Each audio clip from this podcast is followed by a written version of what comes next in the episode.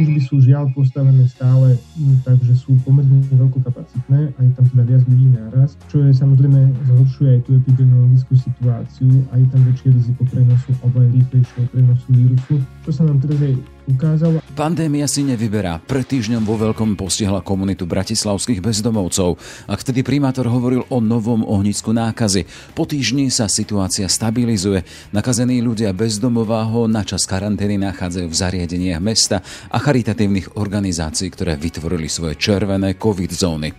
Počiatočným problémom však podľa Jozefa Kákoša z Depol Slovensko, ktoré prevádzkuje viaceré zariadenia pre bezdomovcov, bol fakt, že ide o riešenia vo veľkom. Nie to prekvapenie, my sme vedeli od začiatku od toho marca, že toto môže byť problémom a upozorňovali sme na to. Žiaľ, doteraz sa s tým nič akoby priamo nestalo, neudialo. Kritickú situáciu vyriešilo hlavné mesto viacnásobným rozšírením kapacít karanténneho mestečka, kde môžu nakazení bezdomovci prežiť 10-dňovú izoláciu. Iveta Chovancová, ktorá za tým týmto zariadením stojí? Slúži naozaj ľuďom e, bezdomova, ktorí za bežných okolností naozaj nemajú kde stráviť tú izoláciu. Ako na tom tisíce obyvateľov ulic hlavného mesta v týchto pandemických a mrazivých dňoch sú? Nemusia ich paradoxne z karantény vyháňať, ak práve v nej nachádzajú strechu nad hlavou.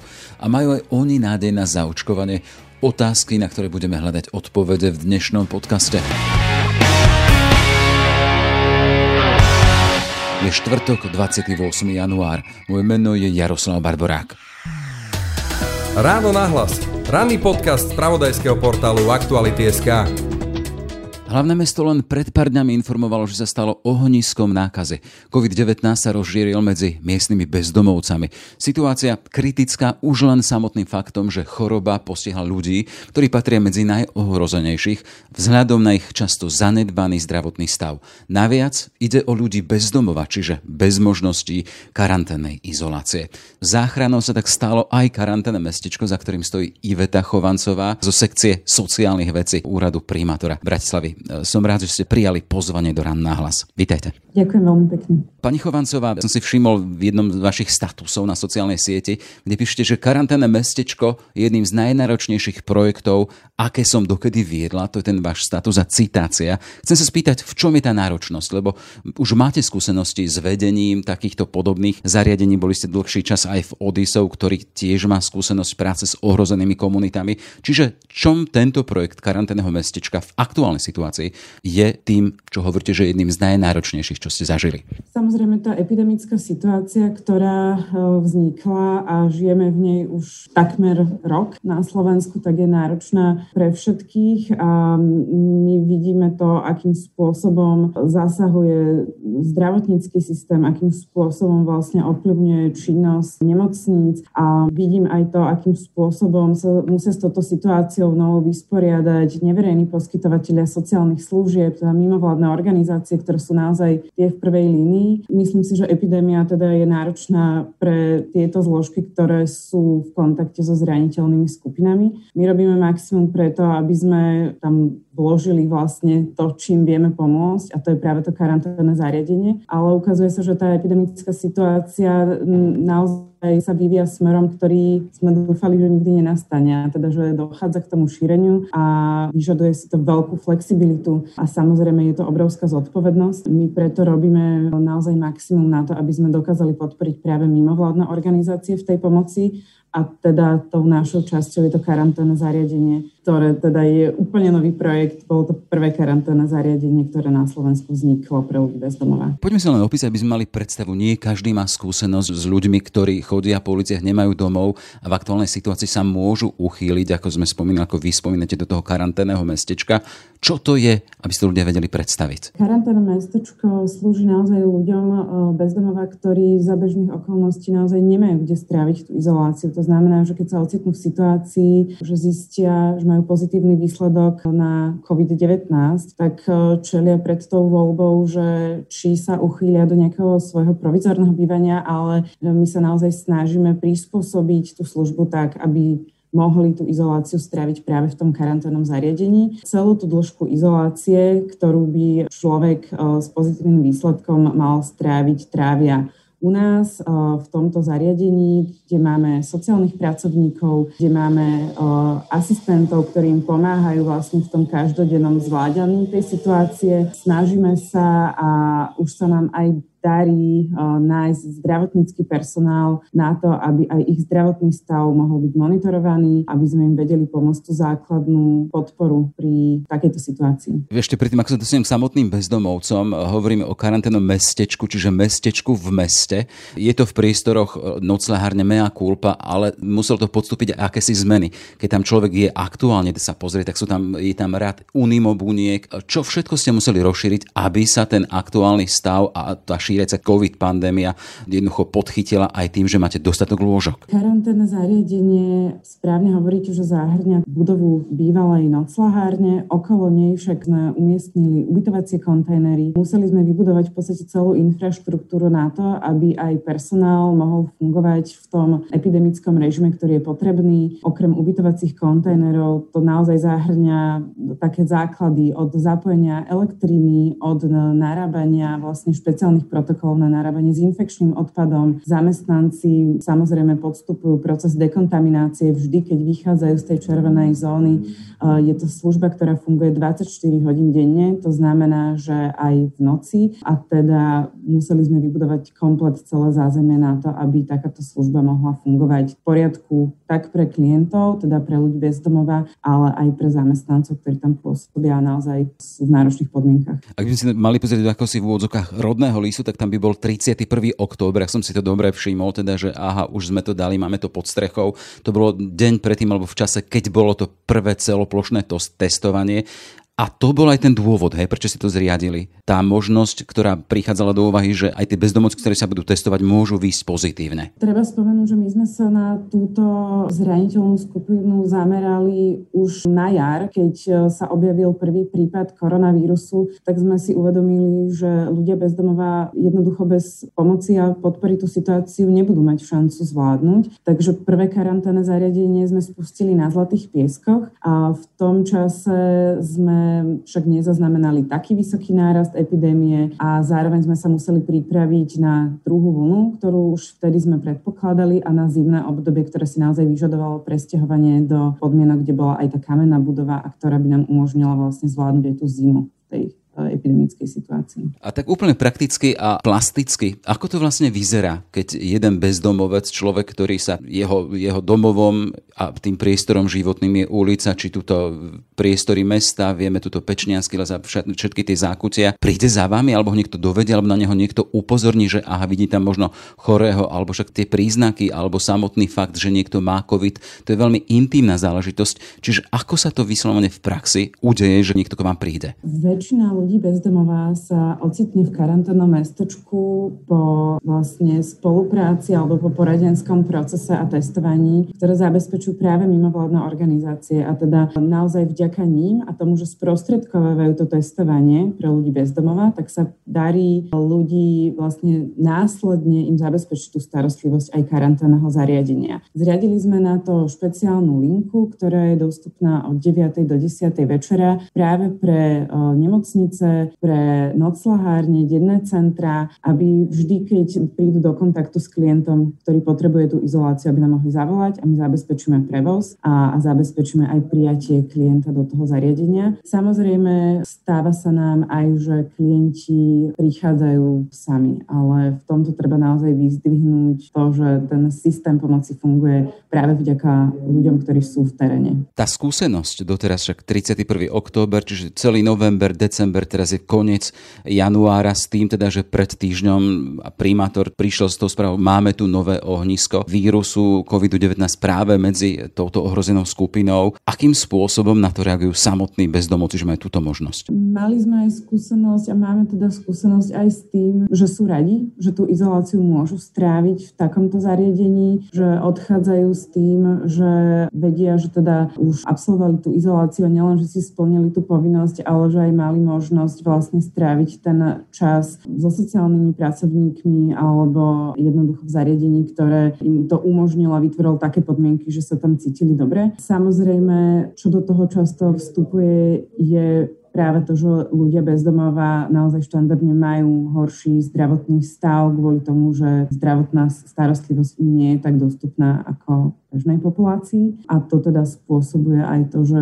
môžu byť vystavení nejakému zhoršeniu zdravotného stavu práve pre pridružené ochorenia. Práve preto je dôležitá tá zdravotnícka časť tej starostlivosti, ktorú tam poskytujeme a práve preto teda tu sa snažíme aj posilniť v týchto dňoch, aby tie podmienky na zvládnutie tej situácie boli čo najlepšie. Je tam taký ten kritický moment, keď človek, ktorý zažíva to, čo si nepekné, čo zažíva na ulici, ten chlad a ťažké podmienky, prežije si tú svoju karanténu pod strechou aj v teple a potom príde moment, keď musí odísť. Ako to je vlastne v praxi. Nemáte problémy s tým teda, že, že musíte ich v úvodzokách vyháňať? Áno, je pravda, že my sa snažíme tie podmienky vytvoriť čo najlepšie, ale treba povedať aj to, že 10 dní byť naozaj v jednom mieste spolu s ďalšími ľuďmi je náročné, že to všetci vieme, že tá izolácia a dlhodobá izolácia pre kohokoľvek z nás je náročná. Rovnako je to aj pre ľudí bezdomova, keď musia ten čas jednotku stráviť zavretý. Je pravdou aj to, že mnohí keď odchádzajú, tak odchádzajú do podmienok, ktoré sú horšie, čo je žiaľ stav, ktorý dlhodobo vlastne je problémom a to je tá dostupnosť sociálnych služieb, aj ukončovanie bezdomovectva v podstate vďaka bývaniu. To je niečo, čo sme spustili v rámci projektu minulý rok a vieme, že v tomto ešte je potrebné robiť veľa krokov na to, aby ľudia bezdomova nemuseli byť na ulici. Len aby sme mali predstavu o veľkosti toho problému, podľa tých sčítaní spred pár rokov v Bratislave bolo okolo 5000, ak sa nemýlim, bezdomovcov. Vy teraz zachytíte tie kapacity, čo ste hovorili, aspoň to, čo som videl doteraz, teda, že tá skúsenosť bola, že najprv tam bolo nejakých 20, potom aktuálne nejakých 70, 80 ľudí, že to je mizivé, to ani nie je celé percento z toho, čo tu ten problém v Bratislave predstavuje. Čo s tým problém teraz hovorím so zástupkyňou primátora, s zástupkyňou hlavného mesta. Vidíte tú veľkosť a vážnosť toho problému? Tie odhady, s ktorými aj my pracujeme, hovoria o približne 4,5 tisícoch ľuďoch, ktorí nemajú stabilné bývanie. Je potrebné povedať, že tam patria aj tí, ktorí, ktorých bežne vnímame na ulici, vo verejnom priestore, naozaj nemajú kde prespávať okrem toho verejného priestoru. A potom toto číslo samozrejme zahrňa aj ľudí, ktorí bývajú v nejakom dočasnom bývaní, kde im hrozí, že skončia na ulici, ale zatiaľ sa im darí napríklad zvládať tú situáciu prostredníctvom iných riešení, provizorných bývaní, komerčných ubytovní a podobne. Takže to číslo zahrňa rôzne skupiny ľudí bez domova alebo ľudí, ktorí sú ohrození bezprostrednou stratou domova. A ten problém samotný, ten fenomén vnímame dlhodobo. Práve preto aj sme vytvorili a rozšírili teda sekciu sociálnych vecí o to, aby sme mali tým ľudí, ktorí politiku, čo sa týka aj bývania, ukončovania bezdomovectva a podpory sociálnych služieb sme pohli vpred. Musím povedať, že teda karanténne zariadenie je projekt, ktorý tak výraznejšie vyčnieva za to posledné obdobie práve kvôli tej epidemickej situácii, ale spustili sme aj projekt dostupného bývania, kde sme umožnili vlastne prvým ľuďom bezdomova Bratislave sme im pomohli vlastne získať byty aj v spolupráci teda opäť s mimovládnymi organizáciami, ktoré už s takýmito projektami mali skúsenosti a majú skúsenosti. Takže naozaj ukončovanie bezdomovectva je jedna z tých priorit, ktorej sa venujeme, keď nám to epidemická situácia dovoluje. Jedna vec je teda karanténne mestečko a riešenie aktuálnej nákazy jednotlivcov, ale vieme teda, že veľká nádej sa vkladá aktuálne do vakcinácie, do samotného očkovania. A chcem sa spýtať, očkovanie a bezdomovectvo bezdomovci. To je aj v Bratislave to bude realita, alebo to je science fiction budúcich mesiacov, po roka, roka? Ja musím povedať, že toto je priamo otázka na ministerstvo zdravotníctva, ministerstvo práce. Vás sa pýtam na vašu skúsenosť. Vy s nimi robíte, robíte im podmienky, teda ste v styku s bezdomovcami, a len teda v rámci tých politik a toho, čo sa pripravuje, tých ďalších plánov, plánujete očkovať bratislavských bezdomovcov? Očkovanie vlastne musí ísť podľa tej stratégie, ktorá bola schválená. Samozrejme, pokiaľ tá možnosť bude, tak urobíme maximum preto, aby teda aj sme to očkovanie sprístupnili čo najširšiemu počtu ľudí, vrátane ľudí bez domova a v súčasnosti ministerstvo práce usmerňuje a poskytuje možnosť tým neverejným poskytovateľom sociálnych služieb, aby zaregistrovali a v súlade s tými vlnami očkovania vlastne sprostredkovali klientom aj teda ľuďom bez domova to očkovanie. Neviem, či môžem takú osobnú otázku, ale predsa len vy sama, lebo teda je čas, keď aj ľudia idú za osobnosťami a nechajú si možno aj poradiť poradiť možno aj za príkladmi. Vy sama sa dáte zaočkovať? Ste tomu otvorená? Keď na mňa príde rád, tak sa veľmi rado zaočkujem, áno. Toľko teda Iveta Chovancová do sekcie sociálnych služieb hlavného mesta Bratislavy. Nech sa vám darí a všetko dobré. Ďakujem, všetko dobré. Ráno nahlas. Ranný podcast z pravodajského portálu Aktuality.sk. Ľuďom bez domova podáva pomocnú ruku aj nezisková organizácia Depol Slovensko, ktorá prevádzkuje v hlavnom meste 6 svojich zariadení a v nízkopravej noclahárni zriadila pre COVID pozitívnych aj tzv. červenú zónu, teda karanténu pre bezdomovcov. Ako sa vyvie situácie tam, budem sa pýtať Jozefa Kákoša, ktorý stojí na čele Depol Slovensko. Pekný deň prajem. Ďakujem veľmi pekne za príležitosť. Pán Kakoš, boja sa samotní bezdomovci covidu? Majú pred ním rešpekt? Ako ktorý? Je to vyslovene individuálne. Niektorí to vôbec neriešili a v podstate celý ten čas boli nútení keby tie nariadenia a teda tie napríklad nosenie másk alebo meranie teploty absolvovať a niektorí sú opatrní hrozí riziko a boja sa aj ďalšieho priebehu. Predsa len nie všetci sú úplne zdraví a nie všetci ani zďaleko sú mladí. Aktuálne sme v tej situácii a v kontexte toho, že pred týždňom, minulý týždeň vyhlasil primátor Bratislavy, že Bratislava má ohnisko covidu a v kontexte vyslovene ľudí bez domova.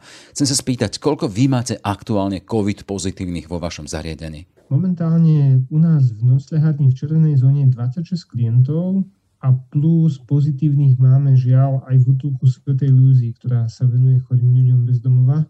A tam bolo 26 klientov všeho všudy a okrem troch všetci ostatní už majú pozitívny test, takže tam je 23 ľudí ktorí boli testovaní pozitívne. Aby sme mali teda prehľad, teda, že ako to vyzerá pomerne vy, e, vzhľadom na to, že koľko ľudí môžete prieť a koľko, koľkých sa staráte, ak sa nemýlim nejaké 300, v pomere k tomu to je v podstate koľko? To je šestina? Tá kapacita nastavená v nosľahadni je na 200 miest, samozrejme je tam priestor pre väčší počet ľudí, lebo v zime je časté, že ten počet nám stúpne vyššie, ale ak by sme to veľmi zhrubo počítali, tak je to vlastne petina, ktorá je z kapacity zariadenia, je petina, ktorá je u nás teraz v covidovej časti. Ale keď si povieme, že koľko ľudí, lebo veľká časť ľudí bez domova je aj v karanténnom mestečku mesta Bratislava a nejaká časť z nich už aj COVID vlastne prekonali, tak už teraz sme sa prešvihli cez okolo 50% kapacity zariadenia.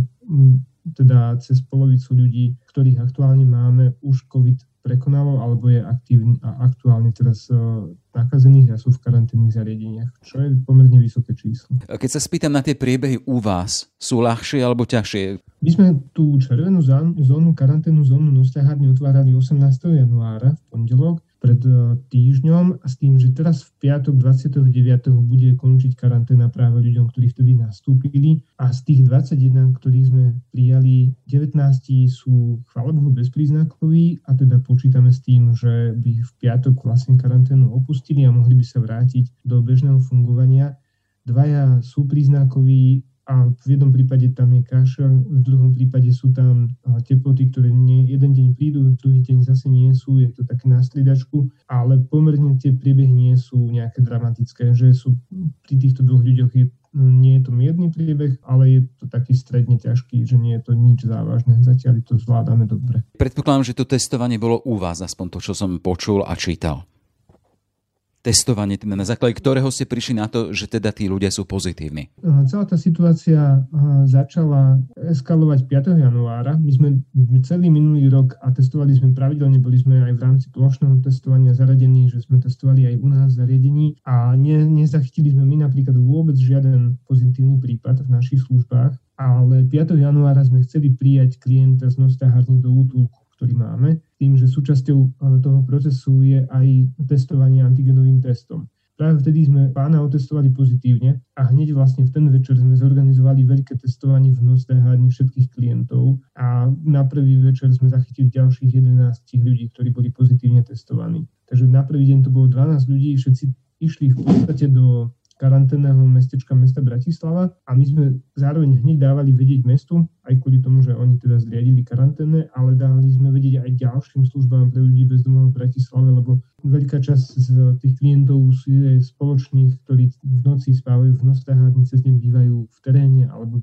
bývajú v denných centrách. A teda sme chceli upozorniť aj kolegov, že žiaľ situácia medzi ľuďmi bez domova epidemiologická sa zmenila a z toho vznikli také pravidelné telefonáty raz za týždeň, v rámci ktorého aj teraz sa vlastne dohadujeme, ktorá služba ktorý deň testuje tak aby to nebolo, že v jeden deň naraz všetci, ale podľa možnosti, aby to testovanie bolo, bolo rozptýlené behom týždňa, aby bolo čo najhustejšie a čo najrychlejšie sme tým pádom vytiahli tých pozitívnych ľudí bez domova z tej komunity. Ale áno, ten prvý prípad teda sa vyskytol u nás a odvtedy postupne pribúdajú prípady aj od nás nosľahárne, ale aj z ďalších služieb v meste. Ak postavím otázku tak, či sa chcú bezdomovci testovať, hovoríme o testovaní, alebo to nie je na tom, že chcú, je to podmienka toho, aby ste ich jednoducho pustili do vášho zariadenia. Nemajú na výber. Áno, v princípe to máme nastavené tak, že každý, kto chce vojsť do nosľahárne, tak sa musí dať otestovať. Aby v ten večer, keď sa testuje, tak e, je to takto postavené ľudia, ale v podstate sú ochotní sa dať otestovať a treba si uvedomiť, že nie je to veľmi, veď pre nikoho to nie je úplne že príjemná procedúra, ale niektorí ľudia bezdomovajú takto absolvujú behom týždňa v tomto období aj dvakrát alebo trikrát, takže niektorí sú už na to citlivejší a aktivejší, predsa je to pomerne často, ale zatiaľ to zvládajú spolu s nami, no, že idú do toho a uvedomujú si tie rizika, takže áno, dávajú sa testovať a je to tak dobrovoľne na silu. Ak hovoríte o tom, teda, alebo z toho, čo teda počúvam, tak tí uh, bezdomovci, ľudia bezdomova, ktorí prejdú vašimi a tými ďalšími zariadeniami, sú testovaní. Ale ak by sme to mali v pomerne k tým, ktorí sú v uliciach a v, teda v okolí Bratislavy, o akú časť bezdomovcov túto hlavného mesta ide? Tí, čo sú podchytení? Ako by tak najkritickejšia komunita ľudí bezdomova sú tí, ktorí spávajú v nosľahárniach, využívajú denné centrá a potom sú to ľudia, ktorí žijú v chatkách alebo v rôznych ubytovaniach takéhoto keby nízkeho štandardu v rámci mesta. Tá komunita je nie je úplne že presne vyčíslená, môžeme hovoriť možno zhruba okolo 1500 až 2000 ľudí, ktorí takýmto spôsobom v priebehu roku, pretože aj ten stav ako keby v jednom momente je iný, ako je to v priebehu roku, tak ak hovoríme, že okolo 1500 ľudí takto sa nachádza alebo v takéto situácii je, tak asi polovica je zachytená tým testovaním tým, že platí aj napríklad pri denných centrách, že keď sa testuje v dennom centre, tak ktokoľvek aj z terénu, kto bežne do denného centra nechodí, môže sa prísť dať otestovať. Môžu to využiť aj ľudia mimo služieb, ale zároveň je zachytená jednoznačne tá kritickejšia časť komunity ľudí bez domova, pretože práve táto časť, ktorá využíva tieto služby krízovej intervencie a ktorá je na ne odkázaná, tak služby sú žiaľ postavené stále, takže sú pomerne veľkokapacitné a je tam teda viac ľudí naraz, čo je samozrejme zhoršuje aj tú epidemiologickú situáciu a je tam väčšie riziko prenosu alebo aj rýchlejšieho prenosu vírusu, čo sa nám teraz aj ukázalo a my sme to v podstate od marca vedeli, viackrát sme kompetentných pýtali, aby sa táto situácia riešila. A takže testami vlastne prechádza teraz tá kritická časť komunity ľudí bez domova. Tá, ktorá väčšinou využíva služby, kde je viac ľudí náraz a teda je tam to riziko prenosu vyššie. A tu sa aj ukazuje vlastne na aktuálny, uh, aktuálnej situácii. Nie je to prekvapenie, my sme vedeli od začiatku od toho marca, že toto môže byť problémom a upozorňovali sme na to. Žiaľ, doteraz sa s tým nič keby priamo nestalo, neudialo. A zároveň tá komunita ľudí, ktorí žijú napríklad v chatkách alebo žijú v rôznych skvotoch alebo na rôznych miestach v rámci Bratislavy, je väčšinou výrazne rozptýlenejšia a je tam o mnoho menej ľudí na jednom mieste a riziko, že by sa ten vírus šíril takou rýchlosťou v tejto komunite je podľa mňa nižšie. V podstate v ich prípade môžeme hovoriť, že žijú v svojich bublinách. V podstate presne tak, ako žijeme my možno v našich bublinách, v domoch, bytoch, tak áno, presne ľudia bez domova takto žijú vo svojich bublinách v rámci chatiek. To vaše zariadenie je dosť veľké. Sú tam ľudia, ktorí tam chodia prespávať a potom hovoríte o tej červenej zóne.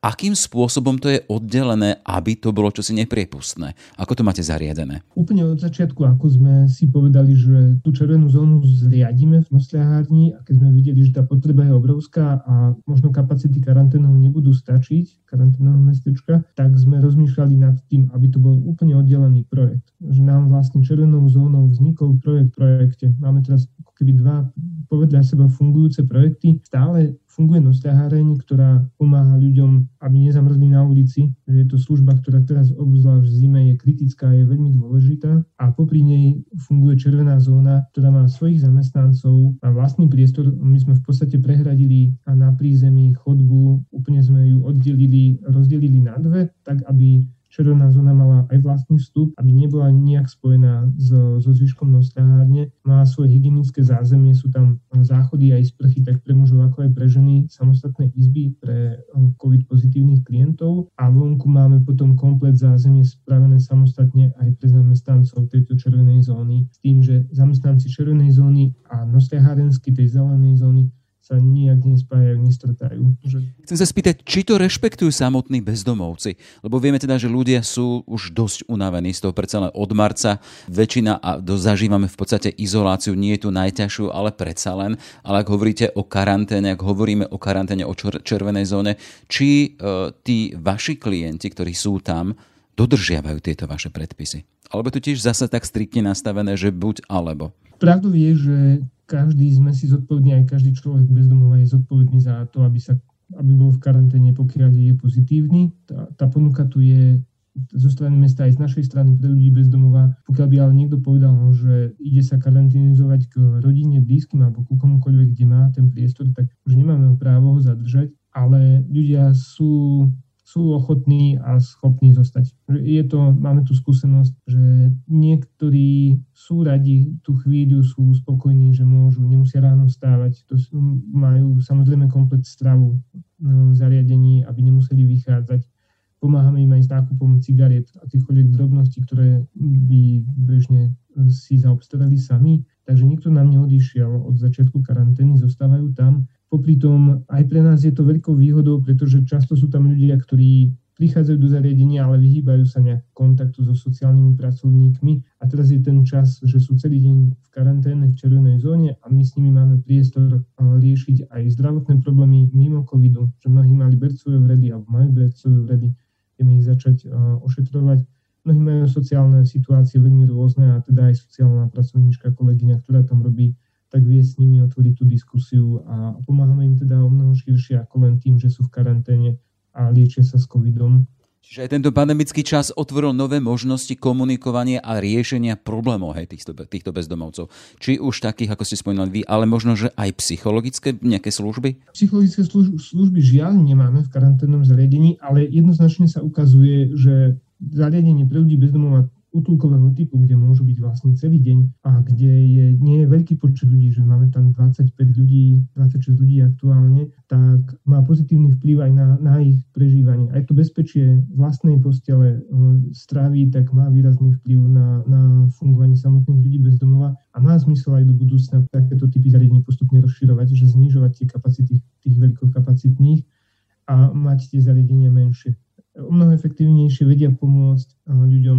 Aj to prežívanie v nich je potom pre ľudí bez domova samotných lepšie. Samozrejme, pre ľudí bez domova je to pre mnohých veľký šok, že je to predsa 10 dní byť niekde zatvorených, nie je vôbec bežné, že oni vybehli zo svojho bežného rytmu a to, že majú svoju postel a svoj kľud, je fajn, možno prvých pár dní si to užijú, potom tie ďalšie dni nie sú už také ľahké a, a samozrejme aj oni by radi keby išli na slobodu, že sa mohli znova voľne pohybovať, že niektorí to neprežívajú vždycky iba ako, ako radosnú situáciu. Ale máme akože neskutočne skvelých kolegov, skúsených v tej práci, takže držíme dobrú atmosféru a hovoríme stále ľuďom, aby, aby vydržali, ale aj im hovoríme, že ako by niesli zodpovednosť, ak by odišli. Takže toto všetko vlastne prebieha v rámci karanténneho zariadenia každý jeden deň.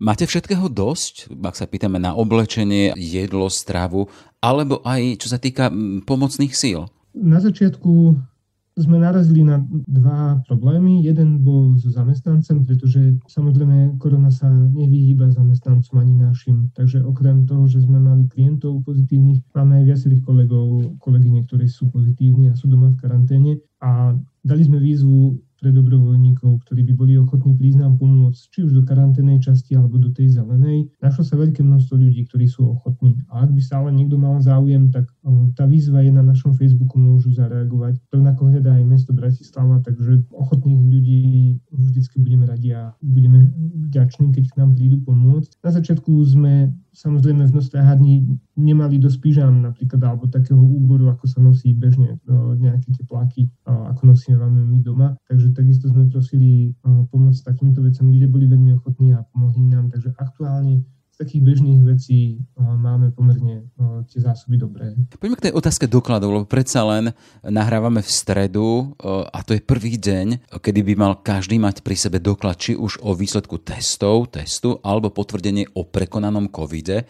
Vidíte to ako problém u bezdomovcov, keď majú často problémy so samotnými dokladmi? Ešte pri tom plošnom testovaní, ktoré bolo v novembri, toto bola veľká, veľká otázka a veľa sme sa vtedy dopytovali samotnej vlády a hľadali sme riešenia, ktoré by boli funkčné pre ľudí bez domova. Už vtedy bola dohoda, že ľudia, ktorí nemajú občianský preukaz, môžu prísť na plošné testovanie a, a otestujú ich a vydajú im certifikát o, o negatívnom alebo pozitívnom výsledku testu, teste. Toto platí aj teraz, takže um, tá dostupnosť testovania je dostupná aj ľuďom bez domova. Okrem toho, v podstate od začiatku januára my testujeme pravidelne každý týždeň v Nostáhádni, iné dni v iných službách a keďže sme poskytovateľ sociálnej služby, máme právo vydávať potvrdenia o výsledkoch testov. Toto v podstate aj robíme. Takže ľudia, ktorí u nás boli testovaní, majú potvrdenie o tom, že, že testovaním prešli a majú ho pri sebe. Teda nevnímam to teraz ako úplne kritický problém. A samozrejme sú skupiny ľudí, hlavne v teréne, ktoré, ktoré sa vyhýbajú napríklad testovaniu kvôli tomu, že nechcú ísť e, do, na verejné testovacie miesto, ale tam práve cieľom aj nás a ďalších organizácií pracujúcich v teréne je ponúknuť im šancu ísť napríklad do denného centra sa dať otestovať, keď tam testovanie prebieha tak, aby splnili tú podmienku zákona, alebo teda podmienky, ktoré sú teraz nastavené a neohrozili seba ani druhých. Ako vidíte vy otázku očkovanie. Teraz sme hovorili o tom, o pozitívnych prípadoch, o testovaní, ale tá nádej, ktorá sa vklada do očkovania a s tým teda, že vieme, že zatiaľ je nedostatok vakcín, čiže aj to bude asi trvať, ale ako to vidíte u tej možno potrebe a tom výhľade, že kedy by mohli byť tí slovenskí bratislavskí bezdomovci aj zaočkovaní? My sme úplne na začiatku ešte toho 5. januára, ako sme mali prvé pozitívne prípady, tak už vtedy sme rozbehli komunikáciu s ministerstvom zdravotníctva aj práce, pretože okrem možnosti karantény, aby ľudia mali kde staviť karanténu, okrem pravidelného testovania, aby čím skôr sa podarilo vytiahnuť pozitívne prípady ľudí bez domova z komunity, tak jednoznačne sme videli, že očkovanie je v podstate východiskom, ktoré by dokázalo zvrátiť tú situáciu. A už, už tedy sme žiadali ministerstvo zdravotníctva, či by vedelo ľudí bez domova, ktorí využívajú služby krizovej intervencie, očkovať rýchlejšie a skôr, aby sme sa vyhli tomu, že v podstate smerujeme k premoreniu ľudí bez domova, tej populácie ľudí bez domova v Bratislave. Žiaľ, vtedy to možno nebolo a aktuálne podľa toho nového očkovacieho nariadenia, tak ľudia bez domova, ktorí využívajú útulky alebo hádne, tak sa môžu dať testo, očkovať v rámci pobytového zariadenia. Vieme to vlastne spustiť. Vieme to spraviť už teraz a žiadať ministerstvo práce, aby, aby to očkovanie prebehlo. Otázne je samozrejme, aké, aké rýchle to bude v praxi. Jasne, to je celé podmienené prítomnosťou vakcíny, hej? Presne. A čo vidím ako veľký problém je, že zvyšná komunita ľudí bez domova, hlavne tí, ktorí žijú v teréne alebo využívajú iba ambulantné služby, tak sa z toho očkovacieho plánu stratila. Teraz je vlastne rozpustená v komunite podľa veku, v komunite bežných ľudí. Rozumiem, že by v tom mala, ako keby je tam snaha možno nejakú rovnosť. Ale sú v tom skryté dva problémy. Jedna vec je, že ľudia bez domova sa nevedia online prihlásiť k očkovaniu. Jedna vec, že ani to nie je ich primárna motivácia, druhá vec, že nemajú prístup k internetu a nevedia toto spraviť. Cez telefón tiež to vôbec nie je také jednoduché pre, pre ľudí žijúcich v teréne a bude veľký problém týchto ľudí vlastne zaočkovať, ako zostanú v, v bežnej populácii rozpustení. A tam by bolo o mnoho lepšie, ak by sa vytvoril samostatný systém, ako vlastne vieme očkovať ľudí e, bez domova, ktorí žijú v teréne, v chatkách podobne nejakými terénnymi službami očkovacími, tak ako je to naplánované v zariadeniach sociálnych služieb. A zároveň si myslím, že očkovanie ľudí bez domova má zmysel pre celú komunitu, pre nás všetkých, pretože je to jediná komunita, ktorá reálne nemá kde sa skryť. Je to jediná komunita, ktorá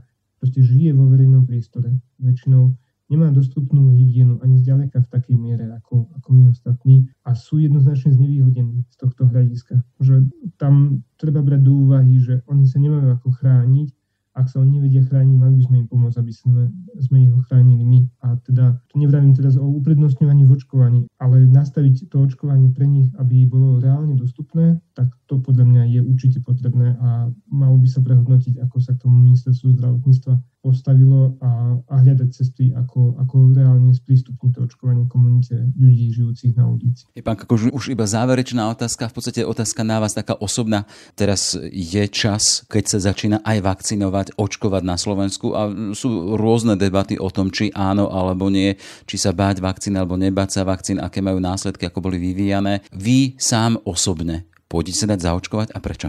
Pôjdem sa dať zaočkovať a vidím aj teraz, že aký vie byť vírus nebezpečný.